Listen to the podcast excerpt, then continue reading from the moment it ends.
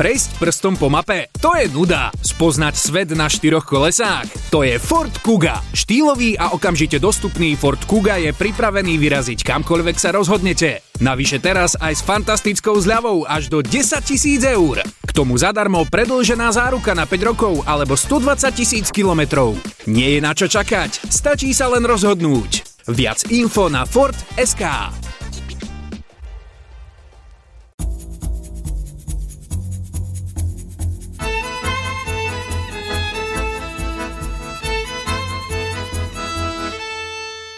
Pekný deň, ďakujeme, že sledujete alebo počúvate ďalší diel relácie Sloboda nie je happy end. Dnes sa budeme rozprávať so Zuzkou Suchovou a budeme sa rozprávať o peniazoch. O tom, ako ich získať a ako ich získať najmä pre dobré veci. Ahoj Zuzi, ďakujem, že si si našla čas. A ďakujem Sandra za pozvanie a teším sa, že čo dneska spolu preberieme. My sa poznáme aj tak, že, že súkromne, ale aj pracovne, lebo si pomáhala uh, úplne, že dalo by sa povedať, že dobrovoľnícky postbellum. Ty však máš za sebou trošku iný príbeh a hlavne ten príbeh sa stále tvorí. Možno keby si vedela tak uh, zosumarizovať, že čo uh, najdôležitejšie možno sa ti aj podarilo, alebo čomu si sa venovala a ako si možno posunula témy fundraisingu a individuálneho fundraisingu vôbec na Slovensku neviem, či to nie je odvážne sa tvrdiť, že ako som ich posunula. Ako máš predstavu, že kde by som mala začať, ale tak môžem sa vrátiť do čias, kedy som začala pracovať na pozícii fundraiserky v Savio u Salesianov, v občianskom družení Savio, kde sa nám podarilo naozaj nastaviť túto formu získavania financií od jednotlivcov tak, že Savio bolo v svojho času vzorom pre iné organizácie, ako, ako to robiť, ako, sa, ako, ako ten fundraising využívať v prospech získavania finančných zdrojov a používanie tých finančných zdrojov na to, naplňanie poslania. Takže toto sa nám podarilo. No a potom... Ešte možno, keby si vedela mm, povedať, alebo tak veľmi v skrátke, že čo Savio robí, lebo Aha. mnoho ľudí možno Savio vôbec že nepozná. Jasné. Tak Savio je občianské združenie, Salesianské občianské združenie, venuje sa rozvoju pomoci a pôsobí, teda má projekty v, v krajinách Afriky a v Azerbajdžane, alebo potom ešte na Sibíri. Čiže tak, tak rozložené to je v rámci tých salesianských stredisk a provincií. Čiže Slováci, e, alebo ty si teda motivovala Slovákov a Slovenky, aby pomáhali v krajinách, primárne asi teda v tretich krajinách, e, alebo krajinách tretieho sveta. Ako sa vôbec aktivizovali Slováci v takejto pomoci? Tak bolo to aj tým prostredím, v ktorom to salesianské to kresťanské prostredie, takže uh, mám pocit, že niekedy um, sú tam tí ľudia naučení, alebo teda zvyknutí, alebo majú takú, um, by som povedala, chuť viacej pomáhať, že mi to dané do vienka možno s tou vierou, neviem to úplne definovať. Je to, je to rôzne, tie darcovia majú rôzne motivácie. Týkali sa tie projekty hlavne detí a pomoci deťom, uh, napríklad v Kenii, kde boli na ulici, tam úplne inak fungujú napríklad rodina, keď, keď zomrie napríklad manžel, tak druhý muž, keď príde do rodiny, tak vyhodí tie prvé deti na ulicu a proste musia sa nejako o seba postarať. Takže Salesiani tam robia takéto projekty, takže pomocou tých príbehov detí, ktoré sa nám darilo vďaka spolupráci z tej Afriky a z, a z rôznych teda tých krajín Afriky prinášať, tak prostredníctvom tých príbehov sa nám darilo komunikovať s darcami, že je to dôležité pomáhať týmto deťom, aby sa jedného dňa aj tie krajiny nejakým spôsobom zmenili, aby tie generácie neboli stratené, ako sa to stáva, keď je nejaký vojenský konflikt dlhý, alebo keď niekto nepomáha deťom, ktoré končia na ulici a naozaj tam to prostredie nie je veľmi príjemné pre tie deti, priateľské.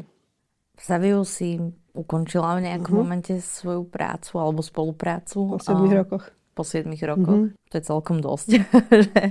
ono inak ešte možno by som doplnila, že keď sa rozprávame o pozícii vôbec pracovnej, že fundraising, fundraiser alebo fundraiserka, tak ono na Slovensku v konečnom dôsledku nemáme nejak veľa tých fundraiserov. Dajú sa možno spočítať aj na jednej ruke? Určite ich je viac. Nemáme to na žiadnej vysokej škole ako študijný predmet. Mohol by A sa, mohol by byť? Mohol by byť. Je tam podľa mňa priestor. Niekde sa vyučuje sa možno nejaká, mm, nejaká tým, že sa vyučuje napríklad na ekonomickej alebo na manažmente sa vyučuje niečo o občianských organizáciách, združeniach, o manažmente týchto organizácií. Možno tam spadá aj fundraising, že neviem to, nemám to úplne presne zmapované. Mne to najviac e, táto oblasť sedí k, ku komunikácii k marketingu, lebo to má naozaj veľmi blízko a využíva to nástroje, takže možno by to mohlo byť e, na fakulte e, katedre komunikácie na Filozofickej fakulte alebo v Trnave na Univerzite Cyrila Metod, Svetého Cyrila Metoda na fakulte masmediálnej komunikácie, si to viem predstaviť. Takže to by mohla byť cesta, ako zaradiť fundraising ako taký a management fundraisingu do, do štúdia na týchto univerzitách a bolo by to veľmi fajn. bolo by ich viacej.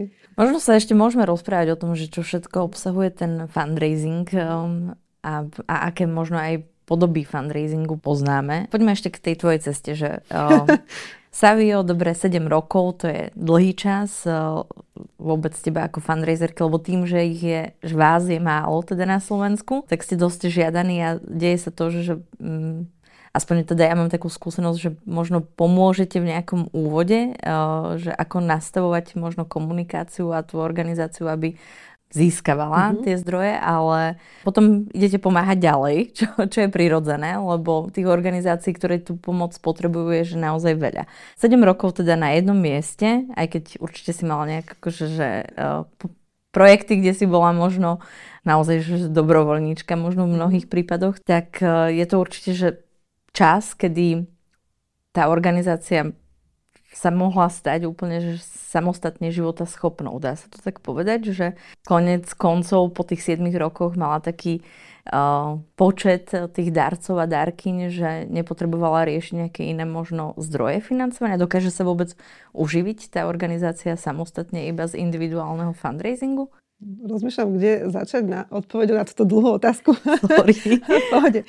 Skúsim. Čiže tá práca toho fundraisera nemusí byť tak, ako fungujem ja, že proste pomôžem naštartovať nejaké organizácie, ten fundraising. Môžem niekoho človeka, ktorý to úplne nemá ešte v krvi, to ako fundraizovať, ako komunikovať, ako nad tým rozmýšľať.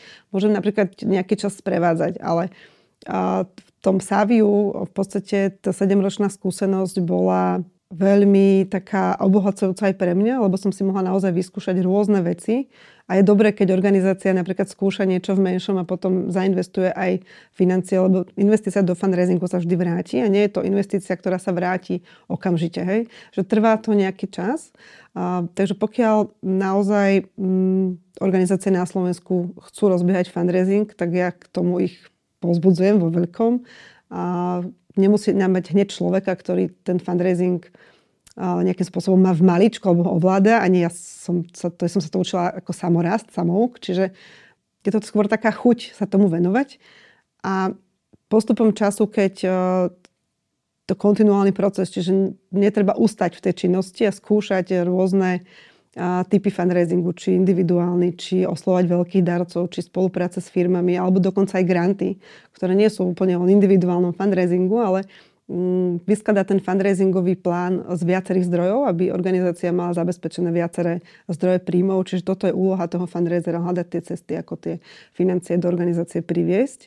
A samozrejme, nie, veľakrát sa ten fundraiser možno cíti v tej organizácii osamelo, lebo uh, mal by byť takým pojitkom medzi ľuďmi, ktorí sú zodpovední za nejaké programové štruktúry v organizáciách alebo mal by komunikovať s niekým, kto má na starosti alebo spravuje financie s nejakým finančným manažerom alebo s, s riaditeľom tej organizácie. Čiže on by mal byť tak niekde napomedzi týchto, tejto štruktúre a mal by vedieť vidieť príležitosti v tom, čo sa tej organizácii deje. A toto sa dá naučiť iba tým, že ten človek je otvorený tomu a snaží sa byť v tom dianí a komunikovať. Čiže a tí kolegovia by mali rozumieť tomu, že bez toho, aby dostával ten človek na pozícii fundraisera, žena alebo muž, podnetý na to, aby mohol tú prácu robiť a tak, tak sa to nedá. Čiže to musí byť veľmi taká za mňa taká synergia, symbióza v tom týme. Čiže toto je asi tá práca toho fundraisera a niekedy sa môže cítiť veľmi osame, osamotený, lebo a, nerobí ani v tom programe, nie je ani v tom týme s tými ľuďmi, ktorí robia zabezpečujú program. Nie, nie je úplne ani no, v financiách. Zodpovedá niekedy za ten, za ten finančný výsledok, ktorý tá organizácia za ten rok potrebuje do budžetu. Čiže je to niekedy veľmi náročné, ale zároveň pre mňa to je obohacujúce. Čiže ten fundraising má rôzne streamy, kade tie peniaze môžu do organizácie prísť a treba to skúšať. A ten fundraiser môže, ako si sa na to pýtala, môže byť v týme interne, alebo môže byť externý, ktorý pomáha naštartovať alebo konzultuje nejaké procesy. Čiže nie je, to, nie je to nikdy práca na pár mesiacov, je to väčšinou z mojej skúsenosti práca na dlhšiu, dlhšie obdobie a potom ešte môže byť tá práca toho fundraisera, keď je externý, že na taký nejaký konkrétny projekt, na jeho prípravu, realizáciu a vlastne vykonanie toho projektu. A potom, ak tá organizácia chce, tak môže s tým ďalej pokračovať v práci. Že sú rôzne formy. Takže... Dobre, vráťme sa k tvojej ceste. Čiže uh-huh. skončila si v Saviu a kde si pokračovala? Tak ako sa to možno menilo aj v tom zmysle, že fundra- fundraizovanie peniazí? Tak ja som počas práce pre Savio začala spolupracovať s Novou Cvernovkou, lebo poznáte asi ten príbeh. Cvernovka končila na Páričkovej v Bratislave v starej ničovej, továrne na Nite a hľadali priestor, kde sa presunú, takže sa presunuli nakoniec na Račianskej 78, bývalej chemickej priemyslovej škole, priemyselnej. A tam ma oslovila naša známa priateľka Lucia Štaselová, že potrebujú pomôcť získať financie, aby sa presťahovali a mali nejaké začiatočné, začiatočné zdroje na to, aby začali na novom mieste. Takže som popri Sáviu začala riešiť najprv na dobrovoľníckej báze pomoc Cvernovke a potom sa to tak uh, udialo, že som s Cvernovkou kontinuálne spolu so Saviom spolupracovala 4 roky a nakoniec uh, ten fundraising sa vyvíjal ako u mňa z tej pozície um, takého nastavovania stratégie v tom Sáviu, fundraisingových plánov do takého kampaňového fundraisingu naozaj, že to bola kampaň za kampaňou. A samozrejme, vychádza to z nejakej stratégie, ale primárne to bolo, že potrebujeme peniaze teraz, že čo ideme robiť. Takže bolo to nastavenie tej komunikácie smerom na verejnosť a smerom na potenciálnych individuálnych darcov alebo aj firmných darcov, že je tu takýto projekt, chce vybudovať z Zola kreatívne kultúrne centrum a potrebuje peniaze. Čiže som bola v takom kampaňovom móde, veľmi v takom intenzívnom a potom od tej Cvernovky vlastne sa to len nabalovalo. A boli to kampane, ktoré boli na mieru, či to bol Vagus, alebo to bolo Proti prúdu s časopisom Notabene, alebo nejaké ďalšie potom aj aktivistické kampane, ktoré, ktoré prišli s, ako reakcia na to, čo sa dialo v spoločnosti. A až po politický fundraising. K tomu politickému sa ešte dostaneme, ale skúsme možno ešte, že, že ešte keď si bola v takom tom schizofrenickom mode, až, že si sa možno, akože poviem to trošku prichytenie za vlasy, mm. ale že si sa pol dňa venovala Saviu, kde uh, to bolo úplne o niečom inom, uh, ako keby tá komunikácia pol dňa Cvernovke, uh, kde ide o fundraizovanie alebo získavanie zdrojov pre kultúru, čo nie je žiadne tajomstvo, že keď si povieme, že kultúra a vôbec súčasné umenie je niekde úplne na konci. Mm-hmm. Uh, možno keby si fundraizovala pre folklór alebo pre iné oblasti uh, slovenskej kultúry. A teraz akože vôbec to neponižujem, ale jednoducho je to fakt, že to súčasné umenie je úplne niekde na konci. Mm-hmm. Uh, nie je ani dostupné vo všetkých mestách alebo obciach. To Bratislave je skutočne, dá sa povedať, že takou mekou mm-hmm. súčasného umenia. Tak uh, ako sa dá fundraizovať alebo aké možno komplikácie minimálne, že oproti Saviu si mala pri fundraizovaní v oblasti kultúry a umenia? K oblasti kultúry myslím si, že je stále, mm, som povedala, závislá na grantoch a, a komunikácie so štátnymi inštitúciami, ktoré poskytujú dotácie na tú kultúru keď vieme, že v, ak, v akom množstve. Čiže tie možnosti sú, a, že možnosti, Fond na podporu umenia a áno, Ministerstvo, ministerstvo kultúry, kultúry a potom sú tu nejaké audiovizuálne fond a tak ďalej, že, že odtiaľ to väčšinou, a, alebo potom zahraničie, spolupráce s zahraničnými nadáciami, ktoré si veľmi dobre uvedomujú, že, že podpora kultúry je veľmi dôležitá. Čiže, mm, ale je tam priestor na, na vytváranie a robenie menších e, kampaní, menších projektov, oslovovanie tej cieľovej skupiny, ktorá tú kultúru potrebuje, ktorej záleží na kultúre. Ktorá... Je to taká, že práca s bublinou? Uh, nie je to úplne práca s bublinou. Myslím si, že tam je aj taká tá osvetová práca, alebo vždy, keď si predstavíme, že komunikujeme uh, že potrebujeme niečo zafinancovať, tak my nekomunikujeme len, že dajte nám financie. My komunikujeme celú tú ideu, celú tú víziu to, to, toho kultúrneho centra. Vrátim sa k tej Cvernovke, hej, napríklad.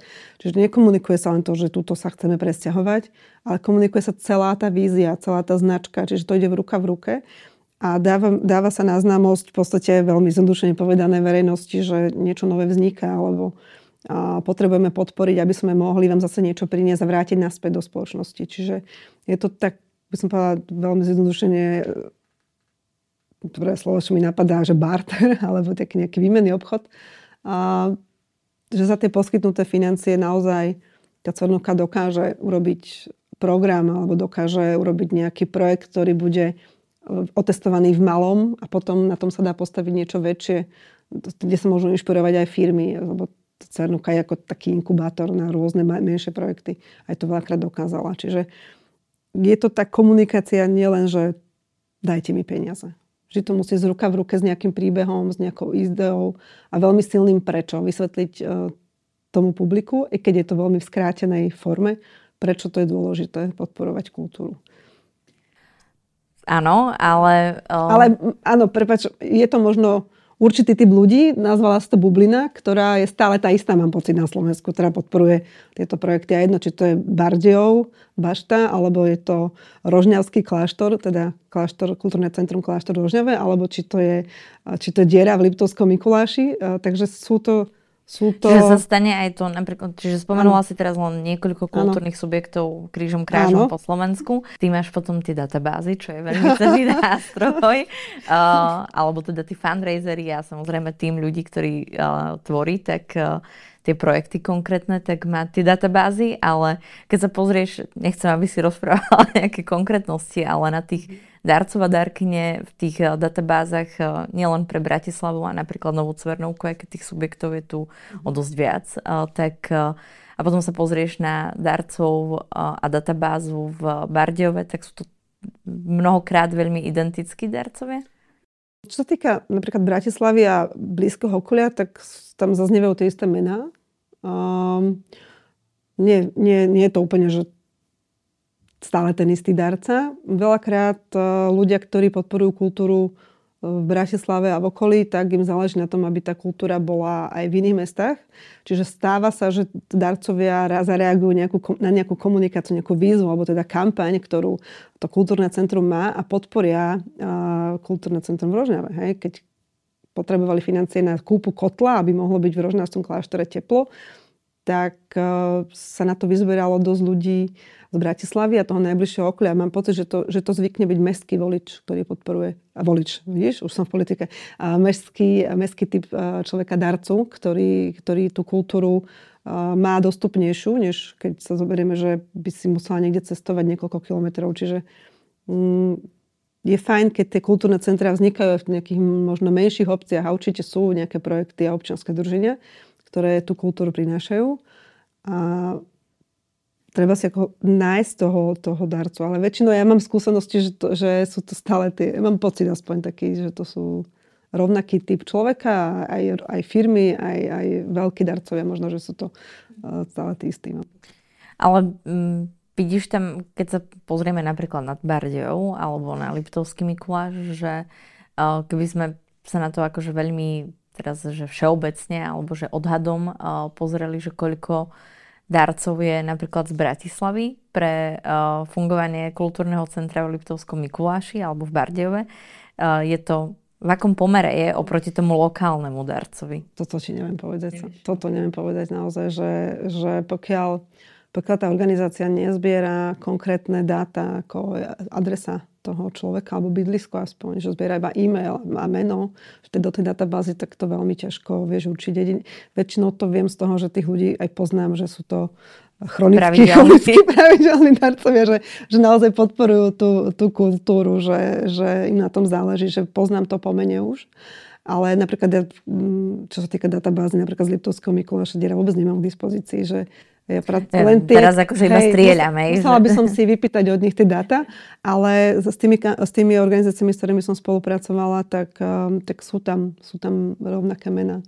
Uh, ak by sme mali robiť uh, naozaj prehľad o tom, že, že ako sa to správa z pohľadu regiónov, tak uh, tie dáta by musel niekto najprv pri tom darcovstve zberať.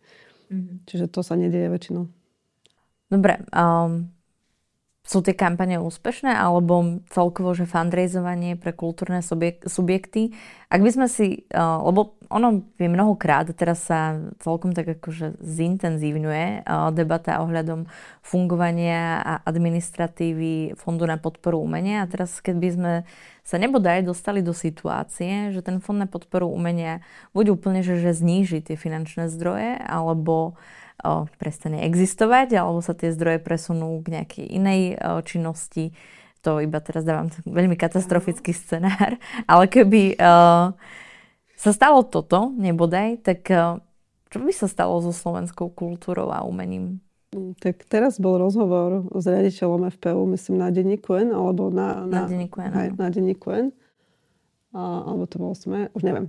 A tak sám tvrdil, že na to, aby uspokojili požiadavky uh, kultúrnych ustanovizní a projektov, tak by potrebovali mať raz taký rozpočet, aký majú. Čiže neviem, to som možno aj odpovedala tým na tvoju otázku, že uh, neviem, ako by tá kultúra v podstate fungovala, lebo je to jeden z významných uh, donorov, teda cez granty, hej, čiže financovanie cez granty uh, pre kultúrne inštitúcie a projekty. Čiže veľmi by to chýbalo, si myslím, takže dúfam, že nikto to neplánuje zmeniť a skôr navýšiť tie financie v tomto fonde, aby teda mohlo, mohli sa realizovať um, tie projekty, ktoré, uh, ktoré potom sú oklieštené alebo musia hľadať zdroje inde, ale zároveň je to aj príležitosť. Keď nastane nejaká kríza a organizácia nedostane napríklad grant alebo sa stane niečo, čo ohrozí financie, ročný plán finančný organizácie, tak je to príležitosť sa pozrieť niekde inde. buď urobiť nejakú záchrannú komunikáciu, kampaň, získať zdroje, alebo hľadať niečo v zahraničí, nejaké spolupráce. Je dobré sa aj sieťovať s ostatnými organizáciami aj do zahraničia, aby sme vedeli o tú pomoc požiadať a hľadať aj z iných, iné zdroje financií. Hej. Asi kľúčovým partnerom v tomto minimálne zahraničnom vnímaní je Európska komisia, ktorá teda má zdroje, ktoré sú ale práve postavené na veľmi sieťovaní a zahraničnej spolu, alebo medzinárodnej spolupráci a Slovensko je aj úspešné, alebo teda slovenské organizácie sú aj úspešnými žiadateľmi v programe Kreatívna Európa, je ich viacero, ale, ale aj tak, akože toto je už fakt, že také, že veľmi veľké to, aby tí žiadatelia boli úspešní, lebo naozaj, že sa je tam zrazu ten, tá súťaž medzi uh, inštitúciami v rámci celej Európy a, a naozaj tie subjekty musia byť uh, akčné. Uh, a, a hodnotné. A čo, čo a musím akože napísať veľmi šialené žiadosti, že to nie sú úplne jednoduché už uh, situácie. A veľakrát to je odradiť tie organizácie, že je tam priveľká súťaž, a musí to byť naozaj dobrý projekt, musíš mať partnerov, čiže príprava takého projektu, na to treba čas. A takisto, keď máš granty V4, tak tiež musíš mať partnerské organizácie, vo štvorke, hej, že, že tiež musíš to pripravať určitú dobu, lebo to partnerstvo neznikne len tak, že napíšeš niekomu, že chcem, aby si bol môjim partnerom, že tam je to obudovanie vzťahov. Celý fundraising, či grantový v tomto ponímaní, alebo individuálny, tak je obudovanie vzťahov. No ešte možno by som len doplnila to, že spomenula si, že súčasťou um, toho že keby náhodou sa stala situácia, že Fond na podporu umenia zanikne alebo sa jednoducho zniží rozpočet, ktorý rozdeľuje medzi podporené projekty, tak, eh, tak by mohlo nastať, mohol nastať ten pozitívny efekt, že tie organizácie začnú žiadať eh, alebo získavať zdroje z iných eh, možností a to je, akože sa dostáva do popredia individuálny fundraising napríklad, kampaňový a tak ďalej. Mm-hmm krízový, krízová Áno, komunikácia, krízová komunikácia, ale uh, ono to by jednoducho malo fungovať. Tak úplne, že denne, aj keď sa nedostaneme do tejto katastrofickej situácie, lebo každý jeden projekt uh, si vyžaduje spolufinancovanie a čo vidíme, tak Fond na podporu umenia sa snaží čoraz navyšovať uh, tú mieru spolufinancovania, mm-hmm. čiže uh, snaží sa ako keby vytvoriť um, to, aby tie, boli, aby tie organizácie boli samostatnejšie, uh-huh. ale neviem úplne, že či je to realizovateľné, lebo vlastne úplne, že každý jeden projekt potrebuje že minimálne 5% spolufinancovanie.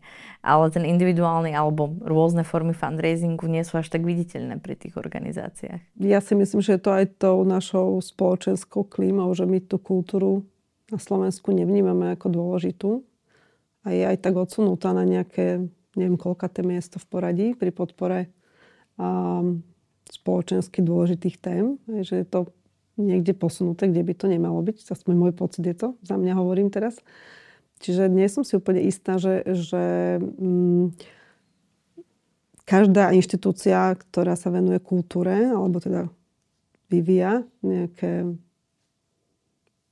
kultúrne podujatia, alebo sa venuje tejto, tejto oblasti pôsobí, že či je schopná si vôbec e, na taký nejaký kofinanc alebo spolufinancovanie e, nájsť e, partnerov, alebo teda respektíve vyfundraizovať to od individuálnych darcov.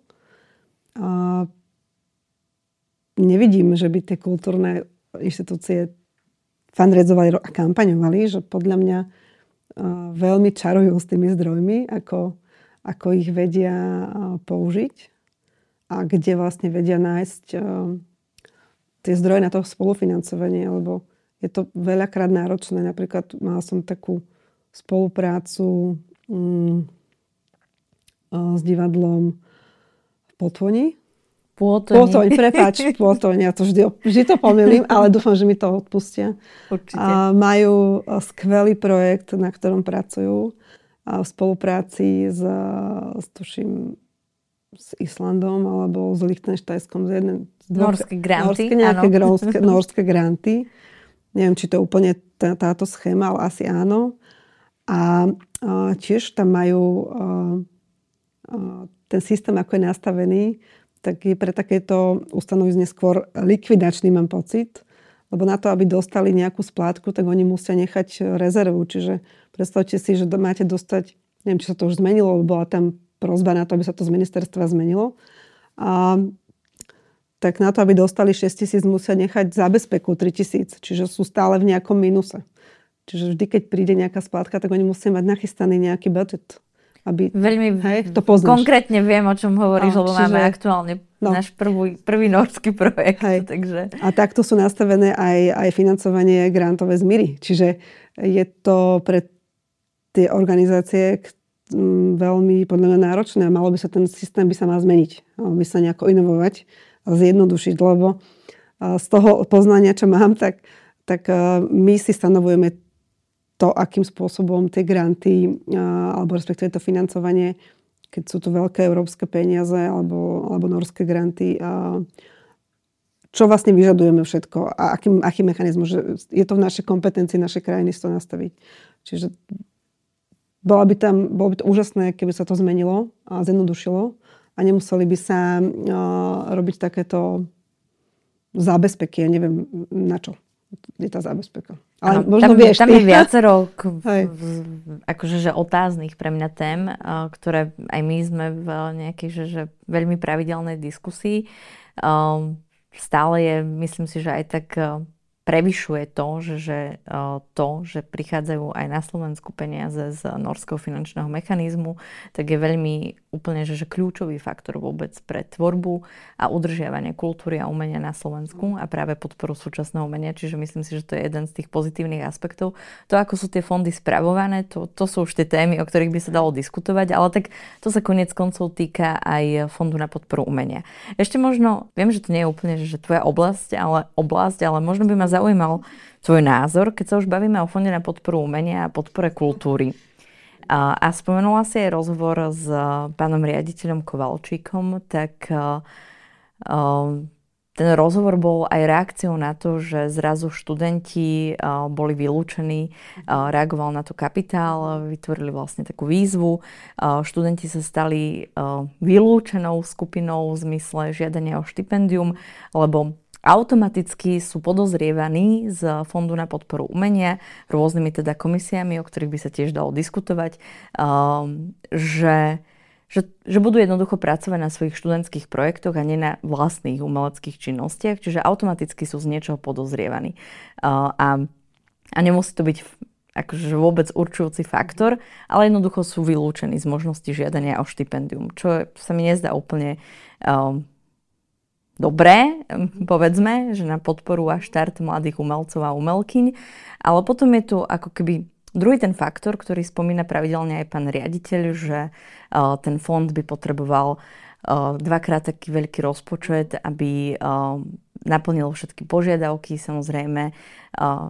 Áno, aj o tom by sa, že to má ďalšie že podtémy, o ktorých by sa dalo diskutovať, ale čo hovoríš na to, že Fond na podporu umenia, sorry, ale, uh, lebo dobre, navyšovanie rozpočtu je fajn, ale prečo sa potom, uh, pre koho je zriadený ten Fond na podporu umenia? Je zriadený pre nezávislé inštitúcie, subjekty, alebo je zriadený pre subjekty, ktoré majú to financovanie už jednoducho vyriešené, alebo do výraznej miery by to mali mať vyriešené z toho verejného rozpočtu, či už sú to priamo vysoké školy umelecké, ktoré majú svoje samostatné rozpočty, čo keď sa pozrieme na situáciu napríklad divadla Pôtoň, tak je úplne odlišná situácia, alebo sú to uh, mestské kultúrne strediská a osvetové strediská v každom kraji alebo okrese, ktoré majú rovnakú možnosť a mnohokrát sú tam ešte, že, že alokované finančné zdroje buď veľmi identické ako v iných programoch napríklad určených na vzdelávanie v oblasti kultúry mm-hmm. a, a ako keby tam ten pomer spolufinancovania, keď je subjekt, ktorý je nezávislý, musí veľmi uvažovať, že ako získa vôbec 5% a nebodaj sa to navýši na 20% mhm. spolufinancovania. Je to asi úplne že nerovnomerný súboj medzi uh, inštitúciou, ktorá je zriadovaná samozprávou alebo je to verejná inštitúcia. Áno. Ehm, takto, že mm, nie je toto úplne moja oblasť, aby som teda uvedla na správnu mieru, takže mm, z môjho takého pocitu, alebo z toho, čo viem, zo skúsenosti, a ktorá naozaj nie je nejaká obrovská, tak a to, ako z môjho názoru si myslím, že, že ten fond na podporu menia by mal podporovať primárne inštitúcie a organizácie, ktoré nie sú financované z rozpočtov miest, obcí a, a, štátu. štátu hej. Um, čiže to, toto by mala byť tá primárna úloha uh, z môjho pohľadu, aby um, tá kultúra sa mala možnosť rozvíjať uh, aj iným spôsobom, než len nejak, to proste len zriadovateľsky, keď je to štát alebo mesto alebo, alebo nejaká obec. Čiže práve tie kultúrne centrá, ktoré vznikajú zo spodu, tzv. grassroot e, organizácie, ktoré sú, kde sú zapálení ľudia, kde to nemusia mm, sa tým ľuďom nemusia ich motivovať k tomu, aby robili niečo, hej, že zriadia, zriadia si oni tú organizáciu sami, tak ten program z môjho pohľadu je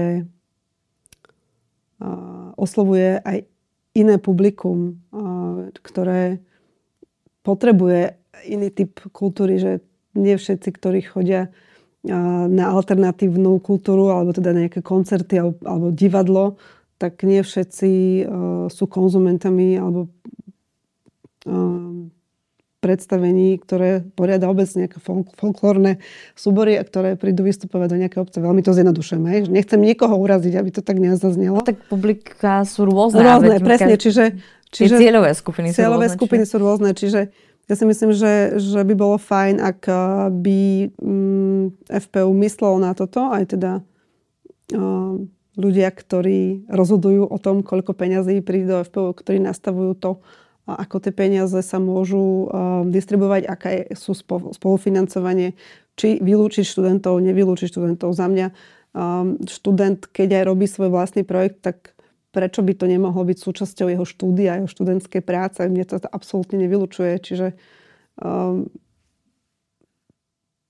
teraz možno bolo treba niekde um, ušetriť nejaké financie, aby mohli sa dostať na nejaké iné projekty a toto možno bola cesta že vylúči študentov, neviem, nevidím do toho Sandry, čiže nie je to, nie je to úplne akože, moja téma. Takže... Už som tu mala inak Blaha Uhlára, s ktorým sme sa veľa rozprávali o Fonde na podporu umenia. Hej, On je teda celoživotne nasrdený, tak bol aj v tomto zmysle. Ale myslím si, že áno, možno je čas rozprávať s ľuďmi, ktorí tvoria Vidno, že ťa to trápi, že, že to je tak. Áno, tak lebo je to jedna z akože vážnych uh, možností financovania a myslím si, že uh, tak ako mal veľmi fajn štart, takže začíname narážať na mantinely, ktoré uh, si myslím, že nie sú mnohokrát ani, že, že správne ani, a že by sa malo minimálne o tom diskutovať, že čo sa deje a prečo sa to deje. Uh, ale zaujímalo ma tvoj názor, lebo naozaj, že, že to ovplyvňuje a je to taký nerovnomerný súboj uh, z môjho pohľadu uh, medzi tými verejnými inštitúciami a tými nezávislými minimálne, ktoré sú o dosť výraznejšie odkázané na tú podporu fondu, na podporu umenia. Ja si myslím, že keď zaznievajú hlasy, ktoré žiadajú, aby sa to inovovalo a zmenilo ten mechanizmus, tak je dobré ich počúvať. Nie vždy sa to dá, nie vždy to, nie vždy to, je, nie vždy to je umožnené, ale ak je tam vôľa nejako pomeniť tie veci, tak by to bolo veľmi, veľmi žiadané a určite to pomôže, si myslím. Dobre, poďme späť k tvojej okay. ceste. Od kultúry. Od kultúry. si sa neposunula, alebo stále, uh, presne ako som aj povedala, v tom zmysle, že sa stále zapájaš do nových uh, aj uh-huh. projektov a iniciatív a mnohých si autorkou. Uh, tak, uh, tak ten tvoj život, myslím, že nemá vôbec tendenciu a možnosť stať sa nejakým jednotvárnym, lebo stále riešiš nejaké nové témy. Je to tak? Mm, v podstate prináša to tá spoločenská situácia, ktorá je a mm, je tu potreba reagovať na dianie, ktoré, ktoré tie, tá situácia prinášajú. Hej, či to bola pandémia, alebo uh, vražda Jana a Martiny, uh, alebo um, snaha obmedziť prístup k uh, prieskumom verejnej mienky pred voľbami zákonom na neviem akú dlhú dobu. Čiže sú veci, kedy treba reagovať a zatiaľ ja to hovorím, že to ku mne nejakým spôsobom aj prišlo, že mám okolo seba ľudí, ktorí rovnako nevedia vydržať, potrebujú niečo robiť, dať najavo to, že chcú pomáhať a sú to ľudia, ktorí sú bežne kolegovia buď z neziskového prostredia, alebo sú to ľudia, ktorí sú zamestnanci a sú znepokojení tou situáciou, alebo sú to ľudia z biznisu. Čiže vznikajú také zhluky veľmi ľudí, také aktívnych, ktorí chcú niečo robiť a potom sa z toho vykryštalizujú projekty, ktoré uh, zarezonujú v spoločnosti. A stane sa, že som ich súčasťou. tak, Dobre, stala tak... si sa súčasťou mm, vlastne prezidentskej kampane. Áno.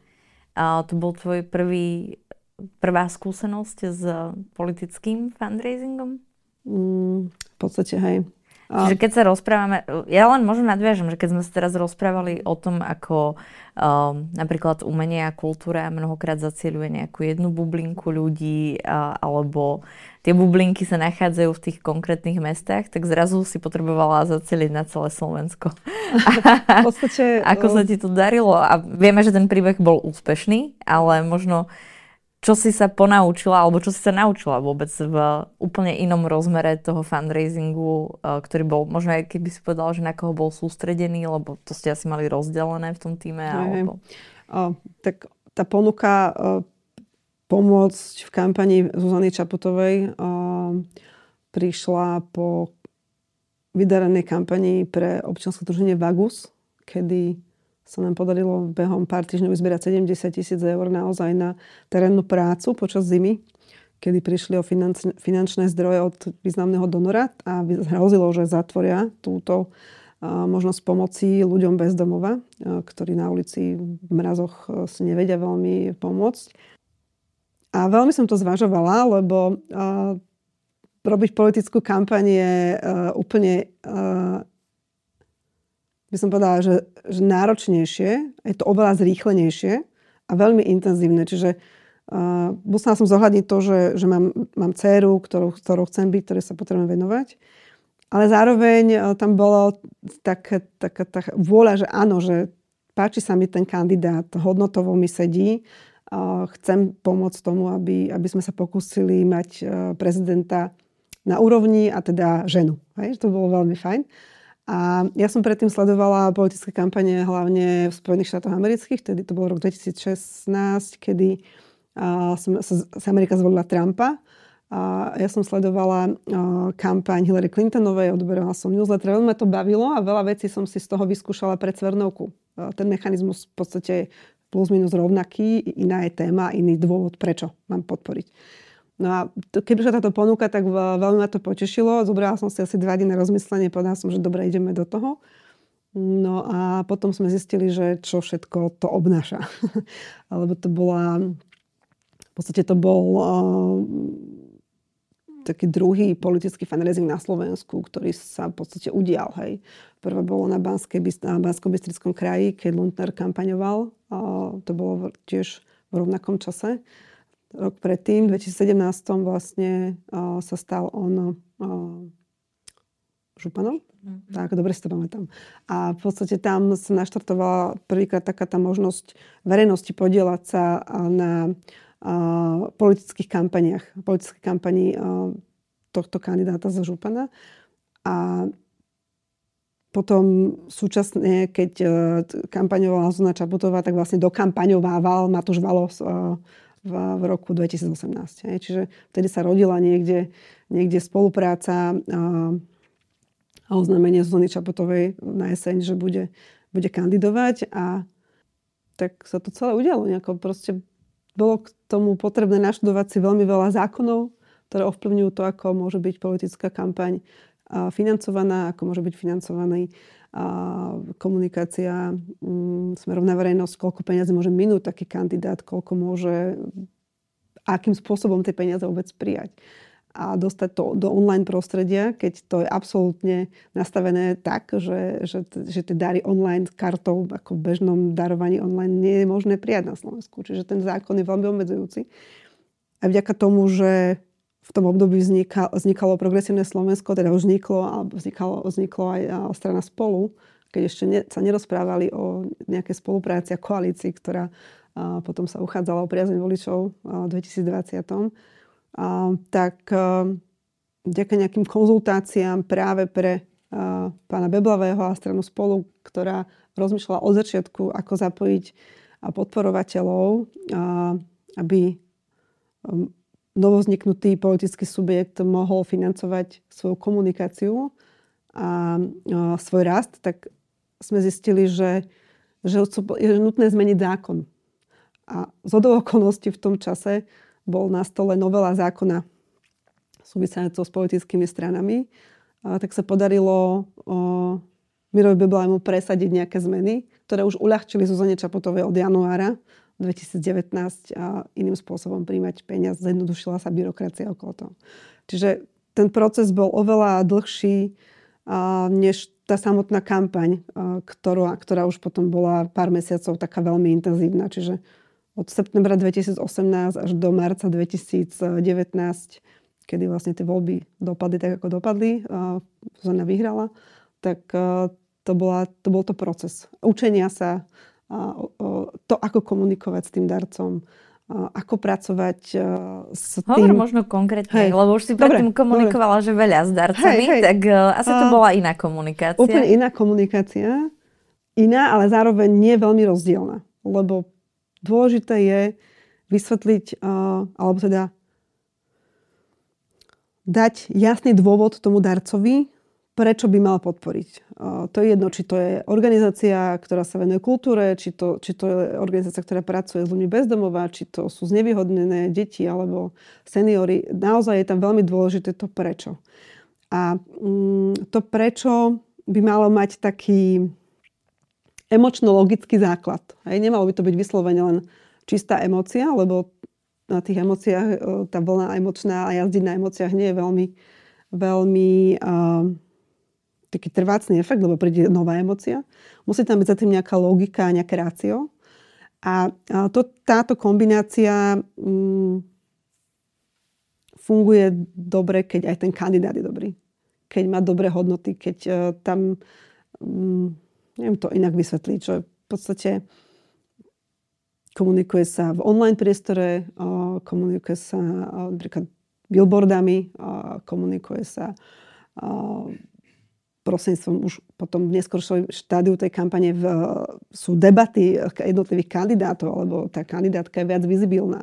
Čiže naozaj ten fundraising, tie prvé mesiace, keď bola ohlásená kandidatúra, si pamätáme, tak to bolo na pohode 2018 a po pohode alebo v tom čase v lete oznámila, že teda bude kandidovať Zuzana a, a ten, ten september až, až december to bolo naozaj veľmi slabé, že tam sme rozmýšľali, či vôbec ten fundraising, tam sme 4 mesiace sa snažili získať 30 tisíc eur. Išlo to veľmi, veľmi pomaly, že mm, sa buduje poznateľnosť toho kandidáta. Ak ten kandidát nemá tak vybudované meno, že vedia, že Zuzana Čaputová sa venovala pezinskej skládke, to bol jej taký najväčší projekt, pôsobila v Jeuris, pôsobila v rôznych takýchto projektoch, mm, kde sa postavila za slabších, ktorým pomáhala.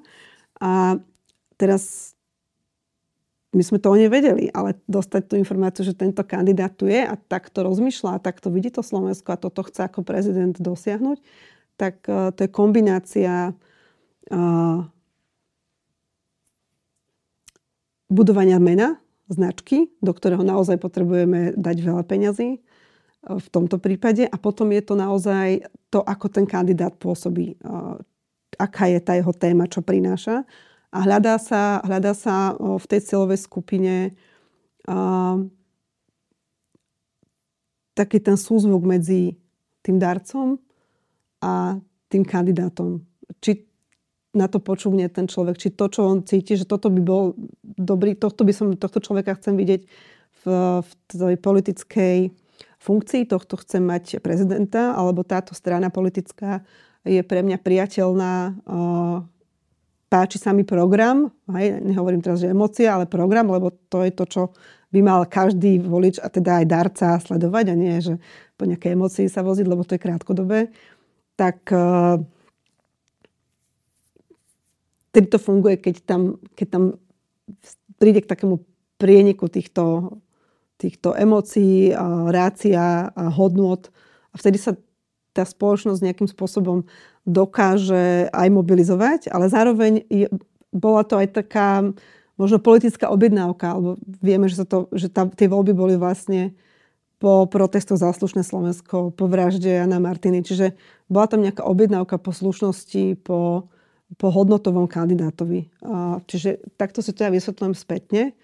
Aj, aj tie... Mm, aj tá ochota podporovať naozaj začala byť oveľa silnejšia, až keď už Zuzana mala vybudované nejaké meno a začala sa objavovať v tých debatách, že videli, ako pôsobí. Dobre, čiže keď sa pozriem že na politický fundraising, mm. tak platí to isté, čo pri fundraising ano. pre akúkoľvek inú organizáciu, že ad jedna by to malo byť financovanie, ktoré nie je iba že jednoliaté, alebo teda iba, že je odkázané na individuálnych darcov napríklad, ale mal by tam byť samozrejme zapojený aj ten biznis. V akomkoľvek prípade je asi úplne, že, že aj keď na Slovensku sa to stále nenosí, ale transparentnosť uh, by mala byť úplne že 100%. Aj. To vidíme každý, pri každých voľbách, aké štatistiky dáva Transparency International Aj. napríklad, že ako transparentné sú kampane jednotlivých kandidátov a kandidátiek.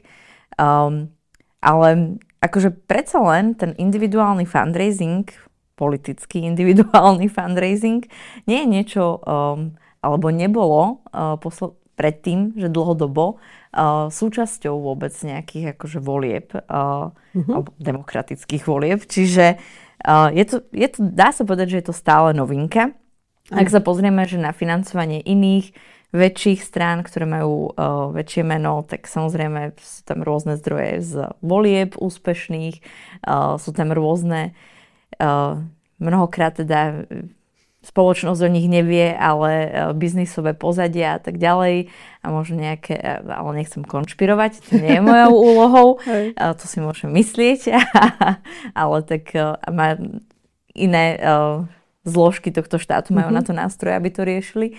Ale ako keby, že ten individuálny politický fundraising de facto neexistoval. Lebo ešte okrem iného tie väčšie strany, ktoré sú známejšie, tak majú samozrejme, že o mnoho väčšiu členskú základňu v tých jednotlivých uh, regiónoch, uh, kde sú samozrejme aj nejaké akože účast, účastnícke členské poplatky. ale do toho ani už nejak neviem. Ale teraz akože sa bavíme o tom, že Napríklad ja nechcem byť členkou že žiadneho politického zoskupenia, samozrejme ako volička sa s nejakým programom alebo s nejakou víziou uh, ďalšieho chodu nášho štátu stotožňujem a Ano. potom dám hlas konkrétnej strane, ak si vyberiem, ak je taká možnosť v tých voľbách. Ale zrazu mám možnosť podporiť um, stranu uh, alebo jednoducho kandidáta s tým, že uh, čo podporujem vlastne? Podporujem um, alebo vy vašou komunikáciou uh, Chcete peniaze odo mňa, aby váš kandidát alebo konkrétna strana mala uh, peniaze na komunikáciu? Uh, veľmi si to zjednodušila. Uh, v podstate um, vytvárame fund, politický fundraising, poviem to tak, ako to ja cítim, a vytvára priestor pre ľudí, ktorí nevedia darovať v 10 tisícoch a tisícoch, hej, vytvára pre nich priestor podielať sa na tom, na tých voľbách, na tej kampani. Čiže byť súčasťou tej kampane, i keď to znie veľmi, uh, si nevedia ľudia predstaviť, čo je to tá kampaň, že vytvára priestor na vyjadrenie uh, politického postoja, uh, sympatí inak, ako vhodením lístka do urny počas volieb. Mm-hmm. Čiže, Čiže toto je, toto že je, sloganová, že ak podporím, ja neviem, 5 eur mesačne. A teraz neviem, či sa to dá pravidelne. Asi dá, sa. dá sa aj dá pravidelne, sa. Mhm. OK. Uh, že tak možno ešte aj podporujem nejak.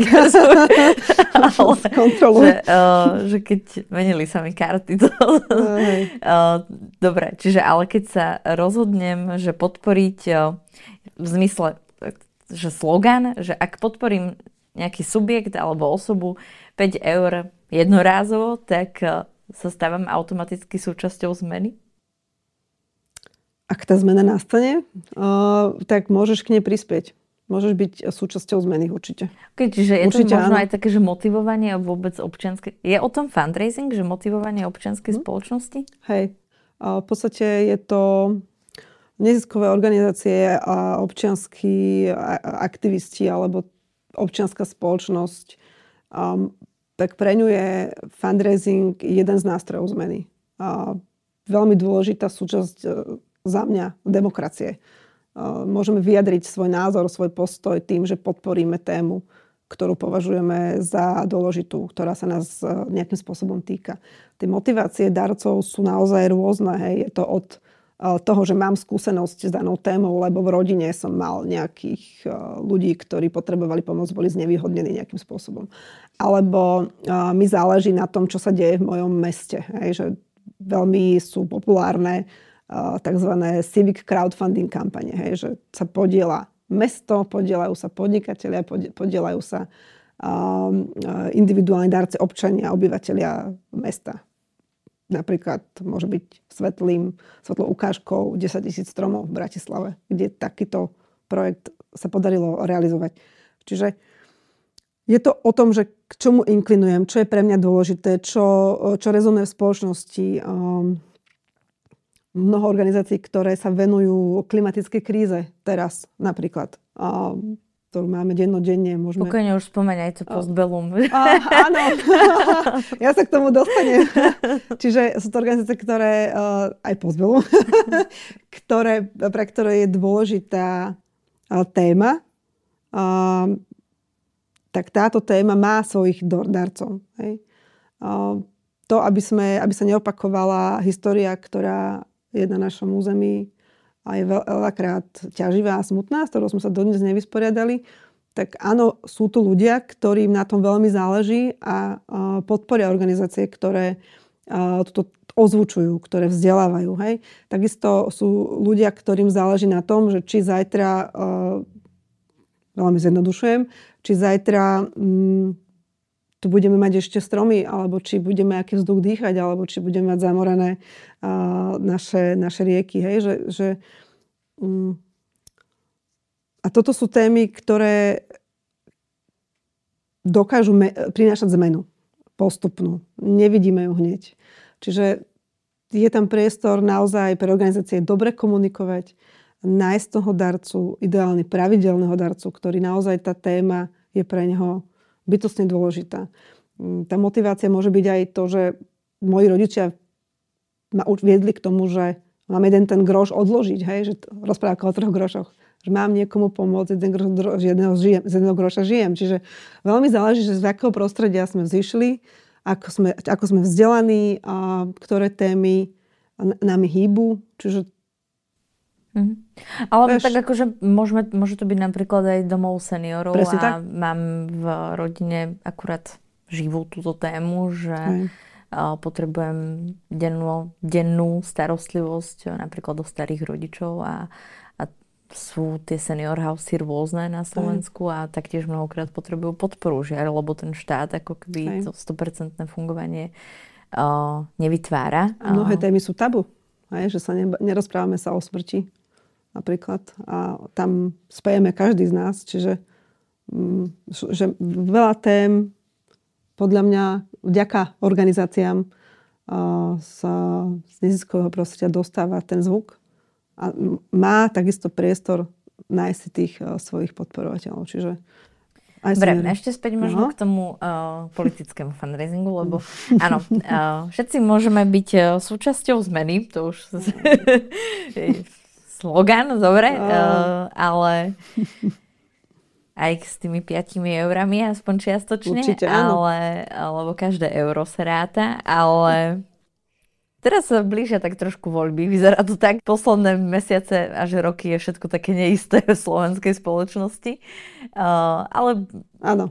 vyzerá to tak, že budú tie voľby ešte tento rok. Mm-hmm. Uh, čo ťa čaká v zmysle politického um, fundraisingu? Tak, Máš už nejaké ponuky? Alebo čo, čo sa ide diať v tvojom pracovno-súkromnom živote? Lebo to asi bude tak, celkom intenzívne. M, teraz skončili komunálne voľby, ktoré boli spojené. Aj. Si myslela, že si vydýchneš trošku, čo? Um, tak bolo to tam už od septembra, tam, kde sme teraz. A čiže e, doteraz vlastne som spolupracovala s Matušom Valom na, na jeho kampani kde naozaj sa nám podarilo získať slušné peniaze od darcov, vďaka ktorým sa podaril aj ten úspech, ktorý sa podaril. Až e, sme sa až večer počas volebnej noci netešili z toho výsledku. V vodovkách sme cítili obrovskú zodpovednosť e, z toho výsledku, keďže Bratislava sa zrazu vyfarbila na tým Bratislava. Takže toto je naozaj veľká zodpovednosť.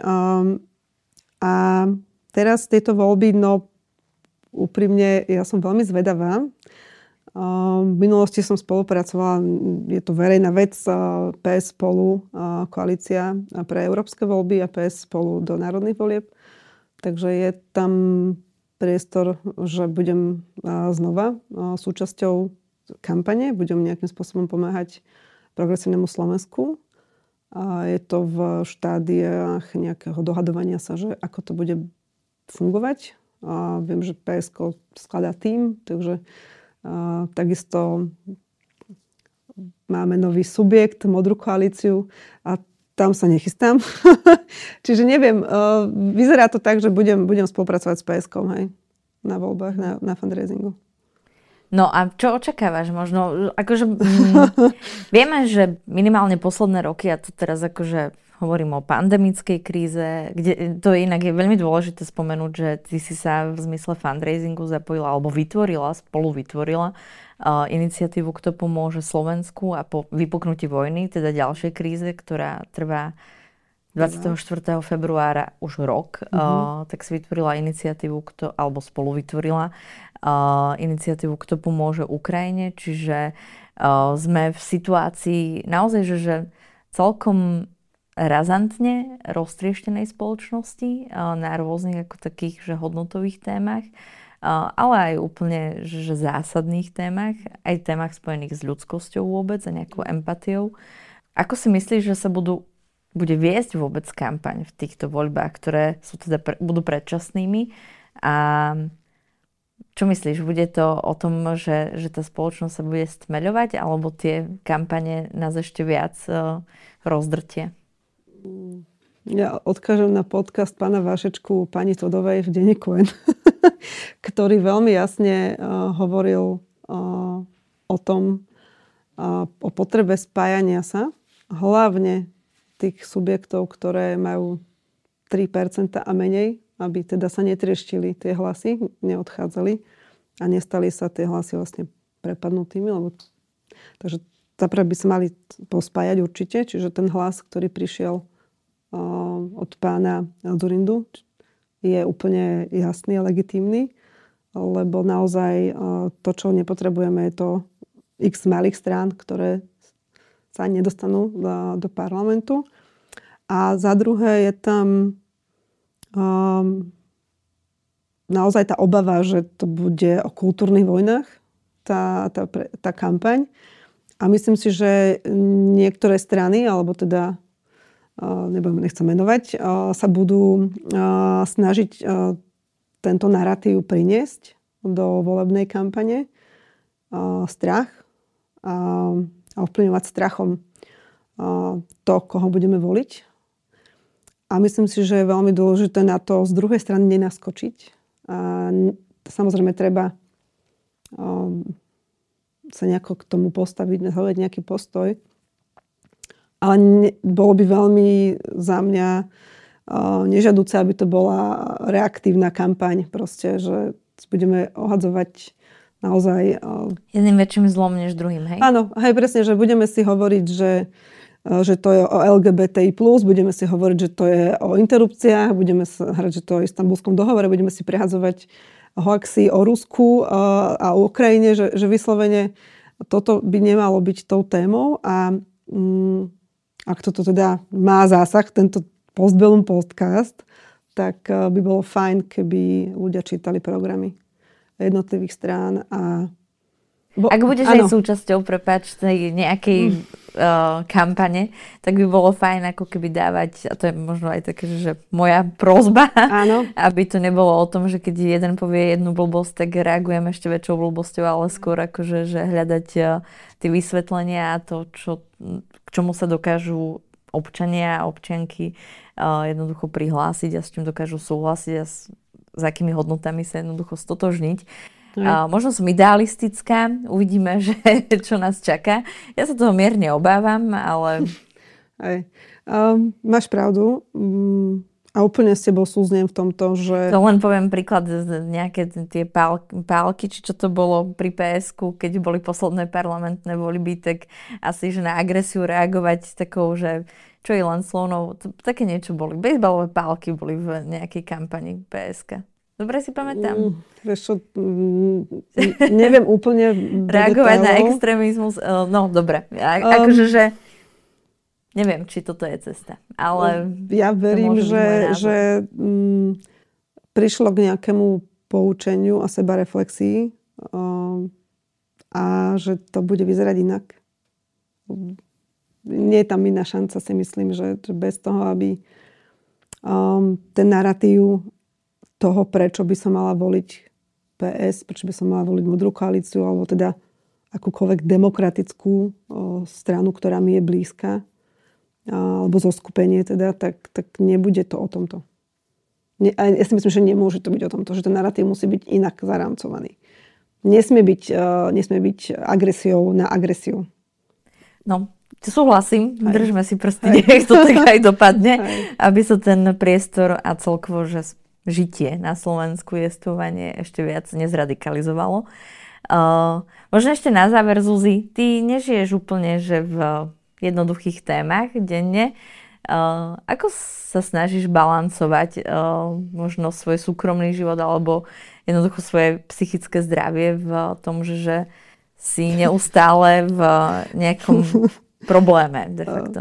Mne sa páči, uh, ako si povedala slovo balancovať, lebo ja nemám rada slovo balans.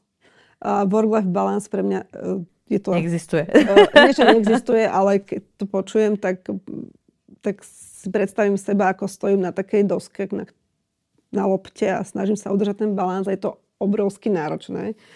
Čiže ja sa v, neštilizujem do toho, že mám ten balans, lebo veľakrát ho nemám a veľakrát e, je to náročné, ako sama si povedala. Ja sa snažím v tom byť spokojná. Čiže ak som spokojná s tým, že e, je to tak, ako to je a prijať to, ako to je, tá situácia, aj keď teda nie je dva razy rúžová, tak, e, tak toto mi pomáha, že proste, ak viem niečo zmeniť, tak tomu prispejem. Ak to zmeniť neviem, tak proste to asi nie je mne dané, že to mám zmeniť. Čiže ne, nesnažím sa nejako si veľmi pripúšťať tie veci. To, čo sa deje, ma samozrejme ovplyvňuje aj negatívne. Vyčerpáva to veľmi, ale snažím sa